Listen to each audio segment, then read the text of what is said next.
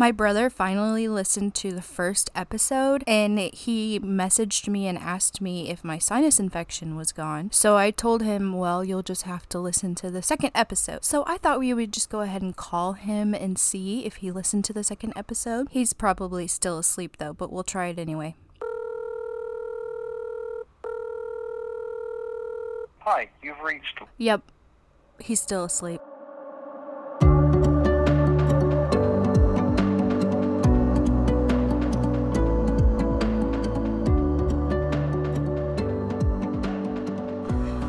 Hi, and welcome back to the Not My Will But Yours podcast. I am Elle Johnson. I am the host, and I am just here sipping on my iced coffee from Starbucks. I actually haven't been getting Starbucks a lot here lately because, you know, saving money. But if for some reason you don't have access to a Starbucks or it's kind of far like mine is, I have a tip for you if you like iced coffee. This is only for those iced coffee lovers. So at the store, you can get Starbucks, like cold Starbucks brew in like a bottle, like a big gallon, I guess you could say. I'm not exactly sure of the size, but even better than the Starbucks one is actually a brand called Stok. It's S T O K. And I actually prefer that brand over the Starbucks brand. I mean, I love me a Starbucks, but the Stok iced coffee, for some reason, the store bought one, is just so smooth. And I really love that. So if you are looking for a little recipe, simple, at home iced coffee, get you some Stok and then get you some oat milk. It's the bomb. You just need a little bit of oat milk and then a lot of Stok, and it's awesome.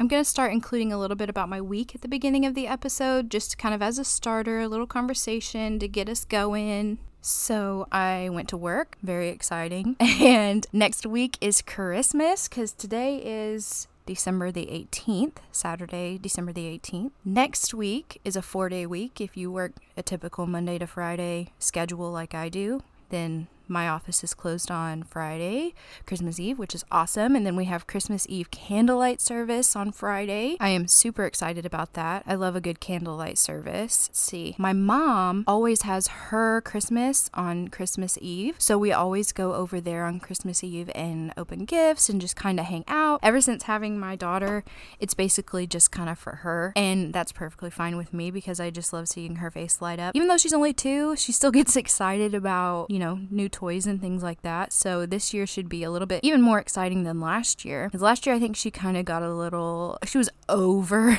opening the presents and we kind of had to help her a little bit. But I think this year, once she realizes that when she opens it, then there's something exciting inside, then that will be awesome. I feel like I went a little personal this year with the gifts, more personalized. And because that's honestly what I prefer is a more personalized gift. And I even prefer something handmade because it comes from the heart. I would much rather have something handmade. Actually, I, you know, I, and I don't need anything at all. I don't want anybody to get me anything at all. But when they do, you know, if it's personalized or something like that, then that's awesome. Full disclosure, I usually ask my mom if there's something that I am wanting, like one thing. I think this year I asked for house shoes. So if I get those, then great. If I don't, then, you know, it's whatever. But I usually ask her for the the bigger gift if I'm wanting something. And usually she asks me like what I want. So this year I asked for some house shoes, which actually, again, full disclosure, this is what we're about. We're about being honest. I did ask for a little bit more of an expensive pair of house shoes only because I have had the same house shoe before. I had it, I think I got this pair when I was in 10th grade. So I was 16 when I got these pair of house shoes. And I had those house shoes up until my dog chewed them up when I was in my 20s. So it's a good house shoe and I'm I need like a good around the house type shoe. I've kind of been racking my brain trying to figure out how to make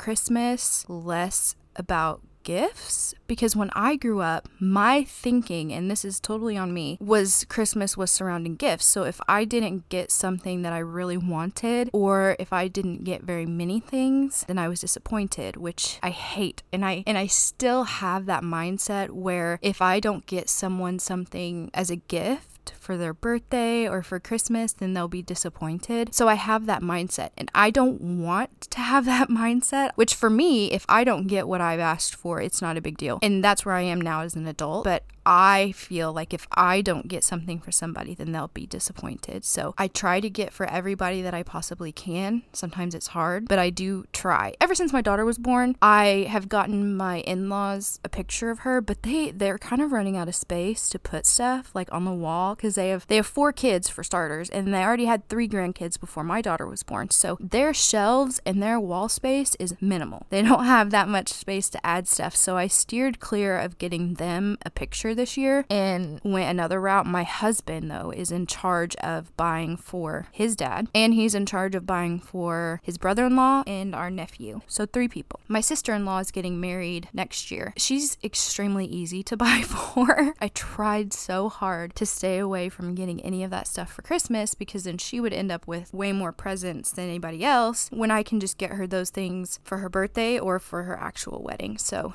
those types of things are easy to buy. Her fiance actually, I kept running into things that I wanted to get him because we always joke that he needs his own pair of Crocs because he always wears her Crocs. And so I was at Five Below, I think, and there was a pair of like knockoff Crocs for five bucks. And I had already gotten him like three things. And I was like, oh my gosh, let's get these for him. And my husband was like, no, he's going to end up having more gifts than anybody. And I said, well, he's just easy to buy for right now. Now that I have my mindset on what I want to get him, he's easy to buy for. But needless to say, sorry, Preston, you're not getting knockoff Crocs from us this year. but if you are looking for knockoff Crocs, they do have some at Five Below for five bucks, so that's nice. They also have some at Walmart that my husband got that were like twelve bucks, and they're essentially the same thing. So we we've bought my daughter Crocs, and they're like, like actual Crocs, and they're forty bucks, and that's insane. So you can just get the Walmart ones or the Five Below ones, and you'll be good to go. So when I was younger, we always went to the movies on Christmas when I was with my mom. My parents are divorced, so we would switch off one year with my dad, and then one year with my mom. And, and so when we were with my mom, usually go to the movies because Christmas, the movies are always open on Christmas. So, but they're always busy.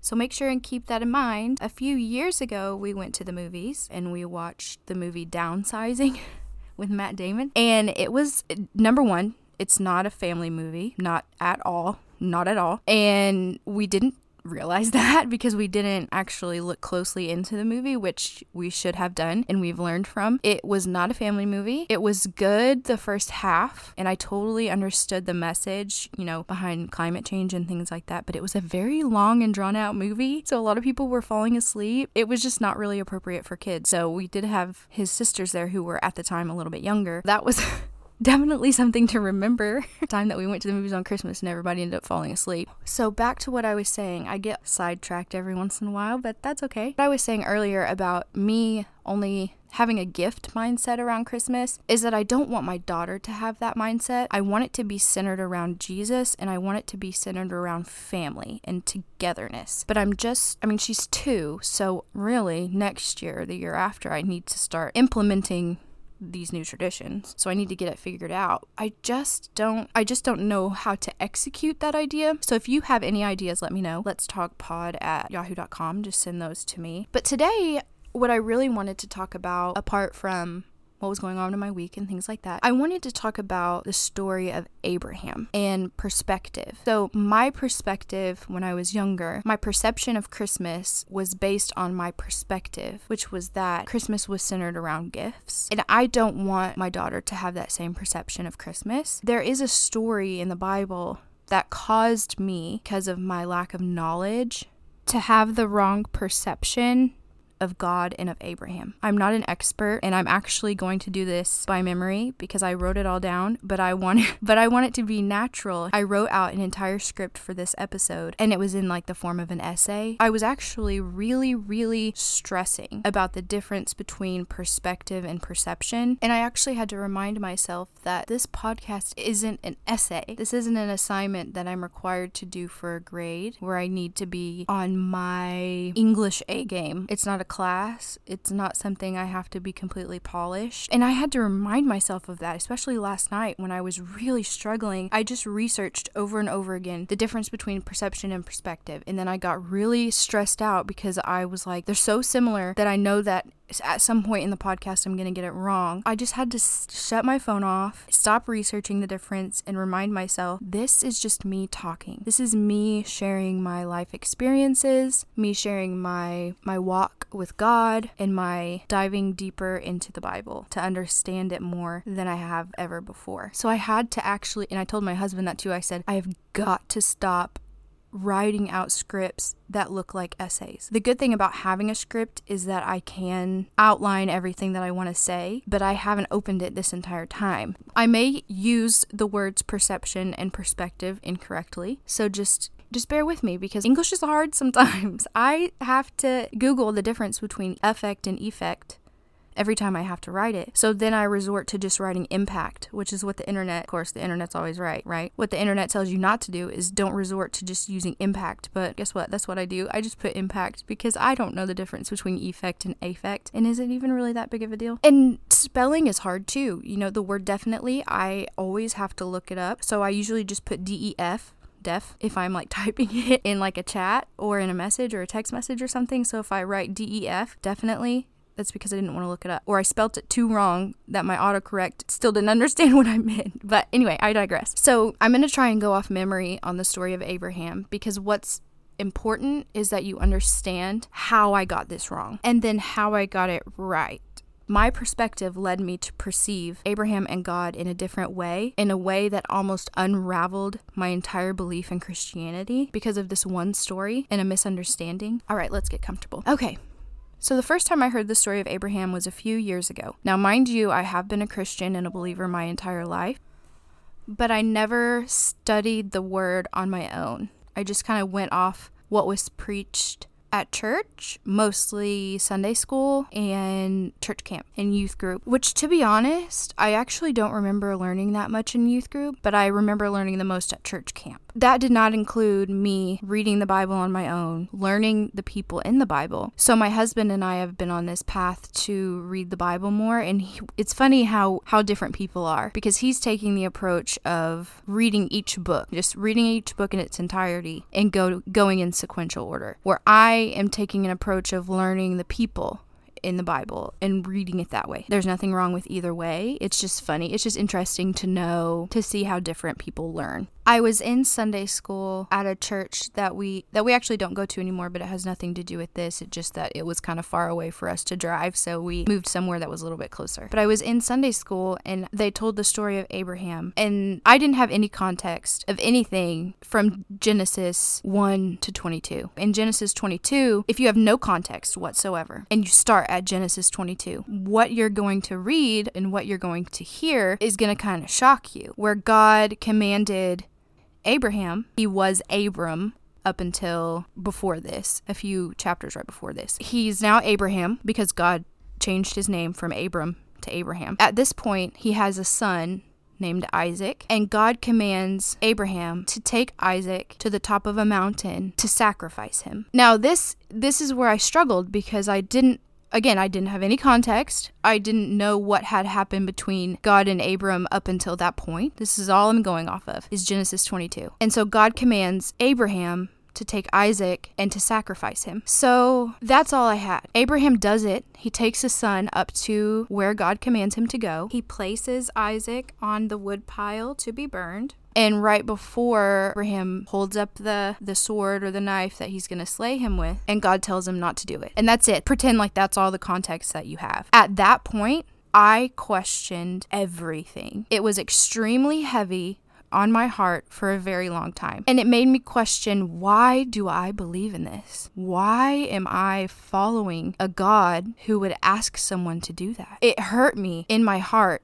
to think about it. Fast forward a few years later, and oh, and at that time, you know, I didn't consult the text, I didn't consult the Bible, I didn't ask questions, I didn't read any commentary on Genesis 22. I didn't do anything except take the information that I was given and speculate. I filled in the blanks myself. This is what I was thinking was that God told Abraham, if you love me more than you love your son, then you'll sacrifice him for me. That's what my brain was telling me. That was my speculation. I didn't have any of the other information and I was filling it in in myself with my worldly views and my own speculation. So my perspective was off because I was ignorant to the text. Fast forward a few years, and this comes up in the Sunday school class that we're in now the story of Abraham. And I finally spoke up. I said, I struggle with this story. I do not understand how a loving God could ask someone to do that. Why would he put Abraham through all of that pain and have him process the fact that he's going to lose his only son and the fact that he has to sacrifice him? Why? Why would God do that? And I asked that. And the Sunday school leader said it wasn't because God just asked him to do that. Abraham already knew that God was going to provide another sacrifice. Abraham knew that he was not going to have to sacrifice his son. You know, his worldly view would be of course, he's going to have some emotions about it because he's a human being, and human beings have those earthly feelings because we're human. But he knew that he wasn't going to actually have to sacrifice his son. I can get on board with that. Again, still not having any context, still not consulting the text, still only going off what Genesis 22 says. Now I'm in a, a Wednesday night group and it came up again. What have you struggled with in your Christian walk? And I said the story of Abraham. I've always struggled with that until recently, whenever I got a little bit of clarification. One of the women said, Of course, that's a great example because now your perception of God is off. Now you think that He's a God that's going to ask you to choose between your child and him and he's going to have you do something horrible. That's not who God is. Present day me, present day me, 2021 me, and my husband and I decided that we were going to dive deeper into the text. Of course, my first thing was I'm reading about Abraham because I've struggled with that guy for a while. So I pulled up a commentary Bible Hub is an app where you can get commentary, which I, I wouldn't have known about had I not been in this Wednesday night group that I'm in, which is why fellowship is extremely important because we hold each other accountable and you can learn from each other, which is something that I also didn't used to believe. I used to believe that you could be a follower of Jesus Christ and do it all on your own, and you can't. You need fellowship. You need to learn from each other. So I looked into Bible Hub and I was reading some commentary, and then I just kind of Googled the story of Abraham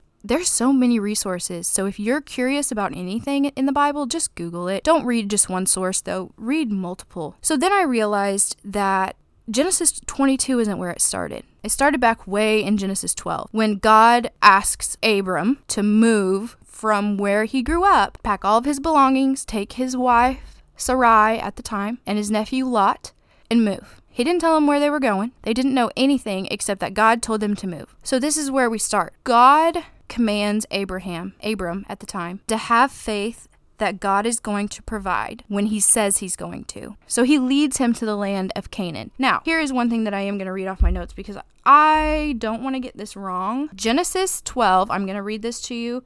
I believe this is the NLT version because that's typically what I go for. But if I copy and paste it from a website, then I'm not sure what version it is. But Genesis 12, 1 through 4 says, the very first book of the Bible, this is very early on in the creation of the world. Genesis 12, 1 through 4 says, The Lord had said to Abram, Leave your native country, your relatives, and your father's family, and go to the land that I will show you. I will make you into a great nation. I will bless you and make you famous, and you will be a blessing to others. I will bless those who bless you and curse those who treat you with contempt. All the families on earth will be blessed through you. So Abram departed as the Lord had instructed, and Lot, his nephew, went with him.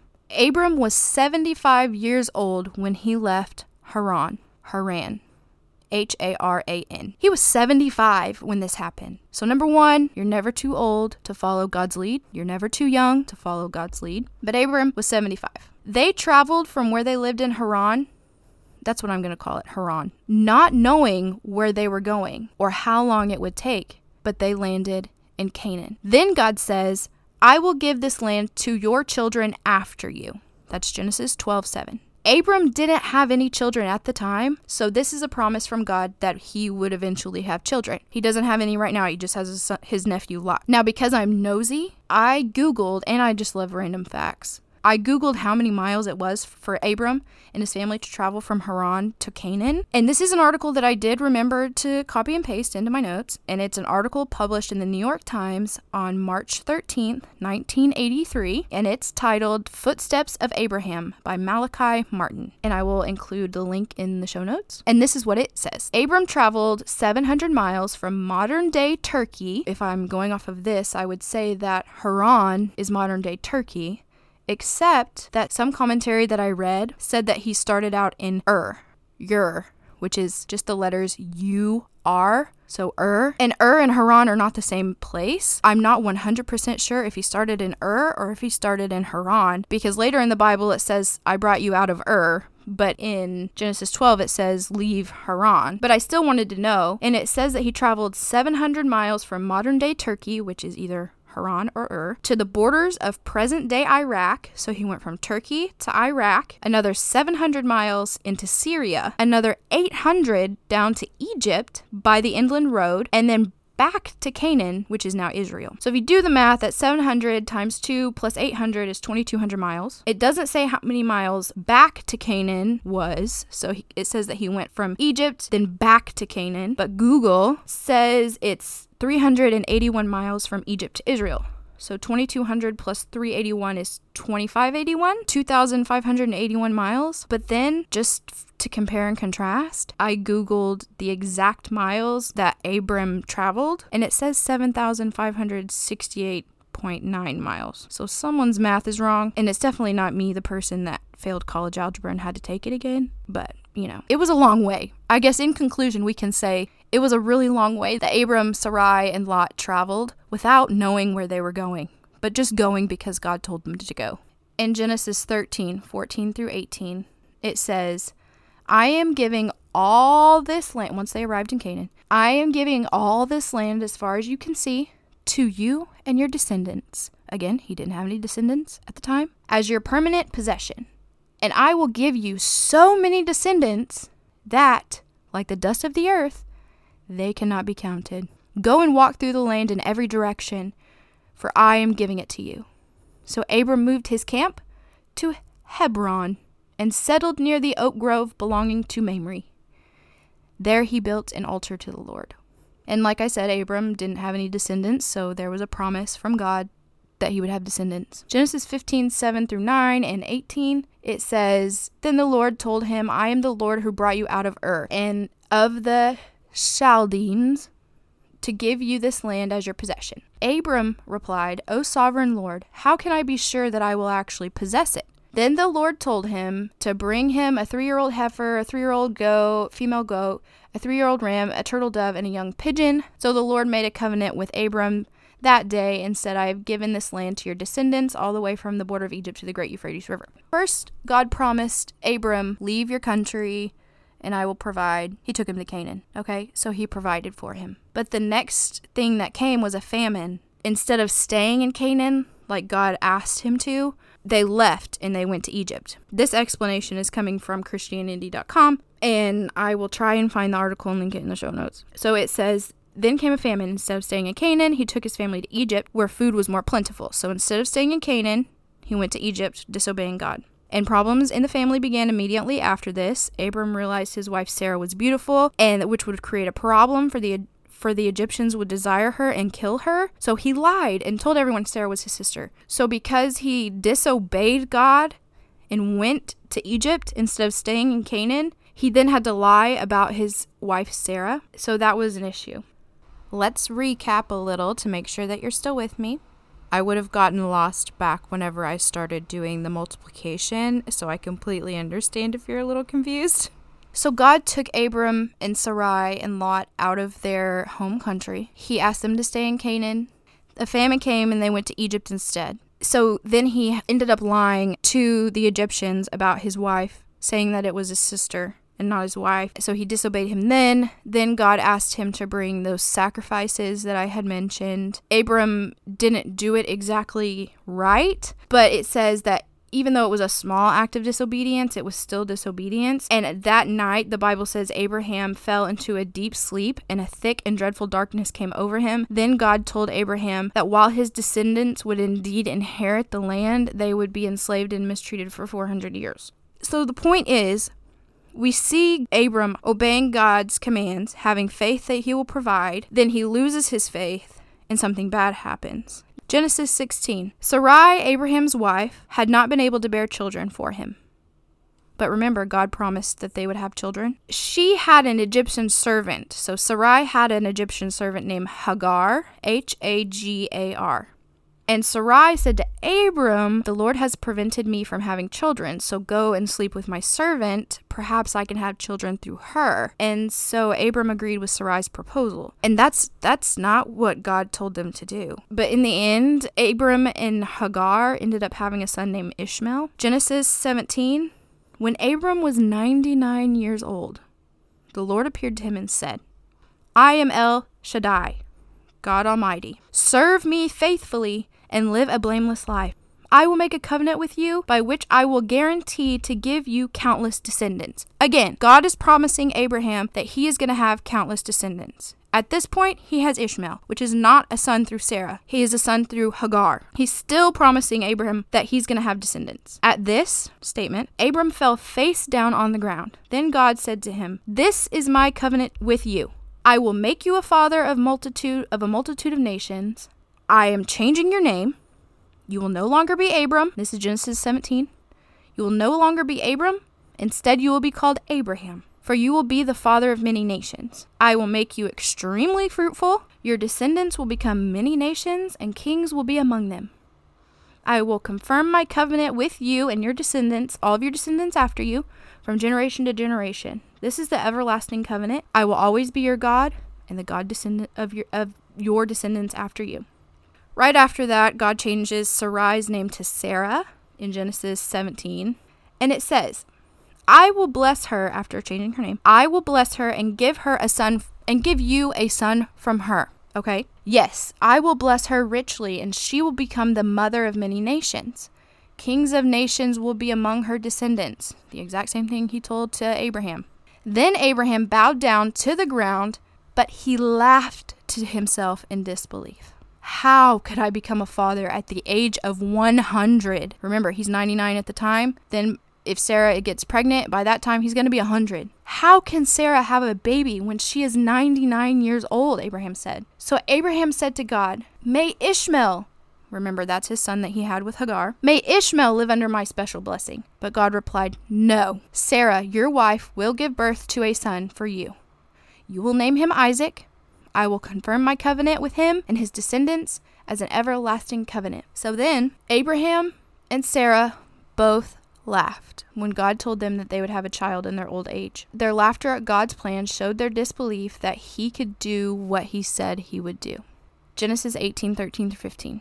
Then the Lord said to Abraham, Why did Sarah laugh and say, Will I really have a child now that I'm old? Is anything too hard for the Lord? I will return to you at the appointed time next year, and Sarah will have a son. Sarah was afraid, so she lied and said, I did not laugh. But he said, God said, Yes, you did laugh. And I actually, I know it's not funny that she laughed, but I think it's funny the way that it's written in the NLT. It says, Sarah was afraid, so she lied and said, I didn't laugh. And then God said, Yes, you laughed like he's calling her out. Yes, I saw you. Then Sarah becomes pregnant. So at this time, that's kind of a long winded story. But the point is, God has provided when he said he would provide. God has, I wouldn't say cursed, but he caused, you know, something bad happen when Abraham didn't obey him. Okay? So that's the path that we're on. He obey, God provides what he promised. He disobey, he gets a punishment. So at this point, Sarah is pregnant and Sarah has a baby and they name him Isaac. Then we get to Genesis 22. Genesis 22 1. Sometime later, this is the NLT. Sometime later, God tested Abraham's faith. Abraham! God called. Yes, he replied. Here I am. Take your son, your only son, yes, Isaac, whom you love so much, and go to the land of Moriah.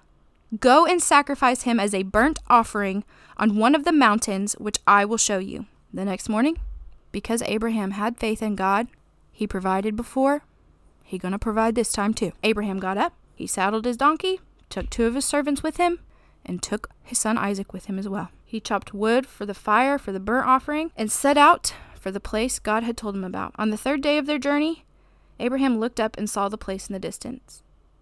Stay here with the donkey, Abraham told the servants. The boy and I will travel a little farther.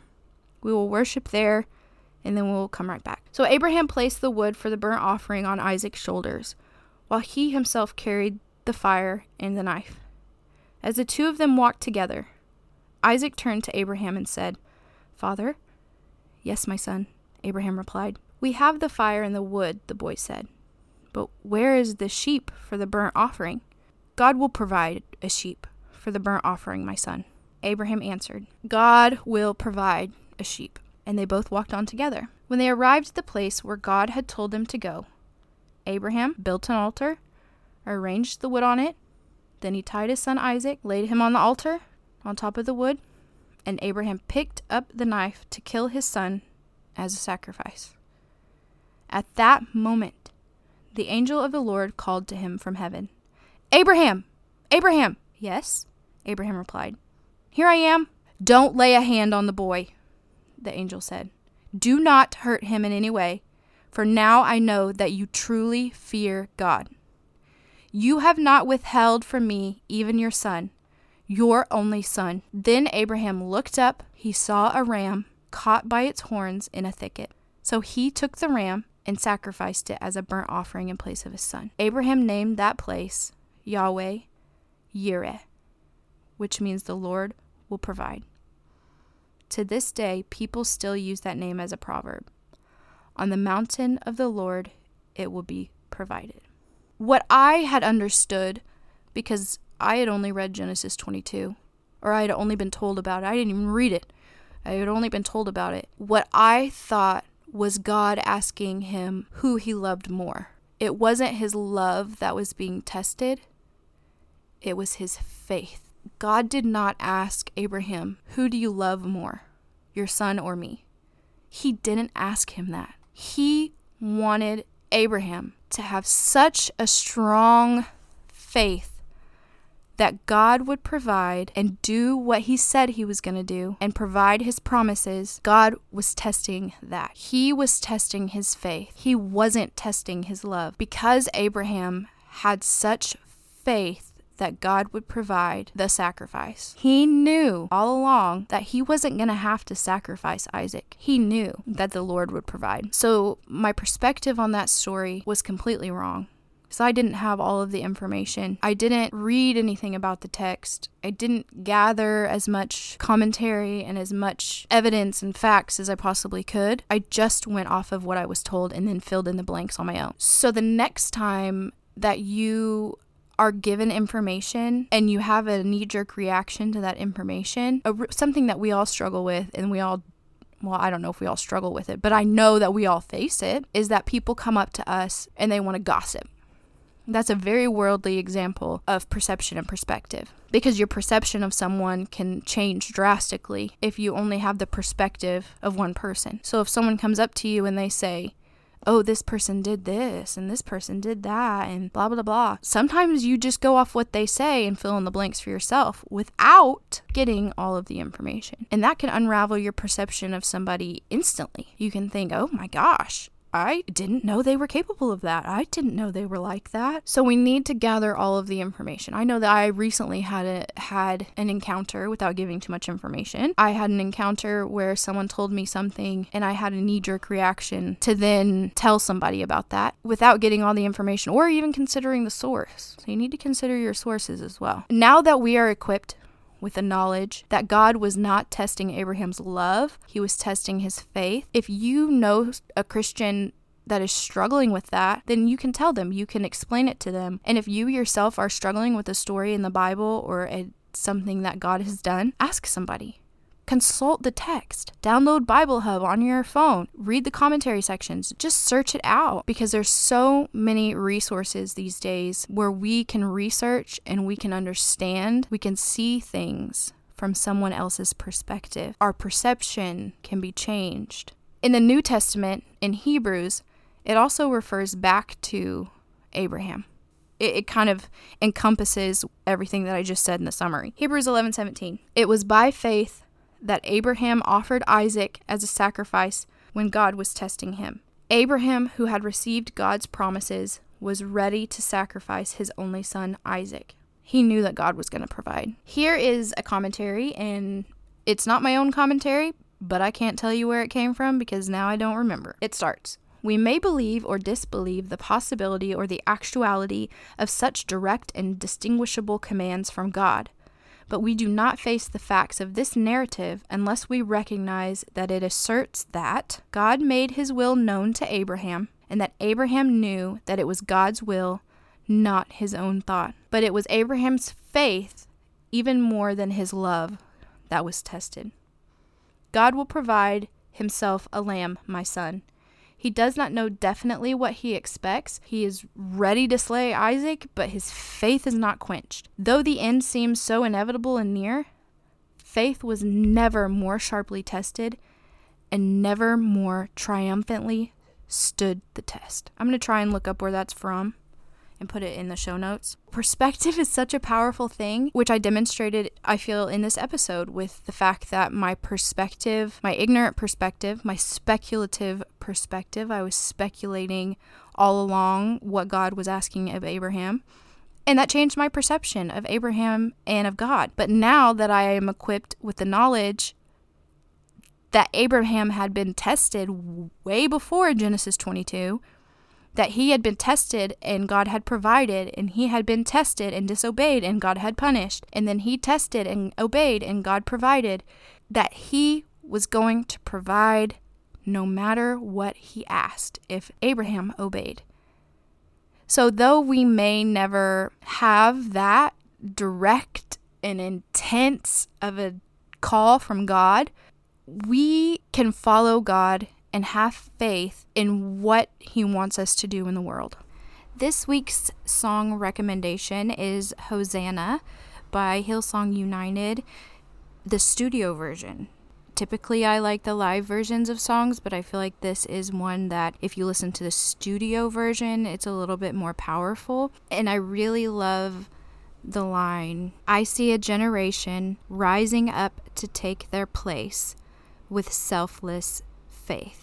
It's time for the millennials and Gen Z to step up and take their place in the world. So we have to figure out where is our place in the world? What have we been given by God to help the planet, to help this earth be a better place for everybody that's here? We can stand side by side with the baby boomers and, and Gen X, continue what they're doing, and then go in and do what we've been called to do.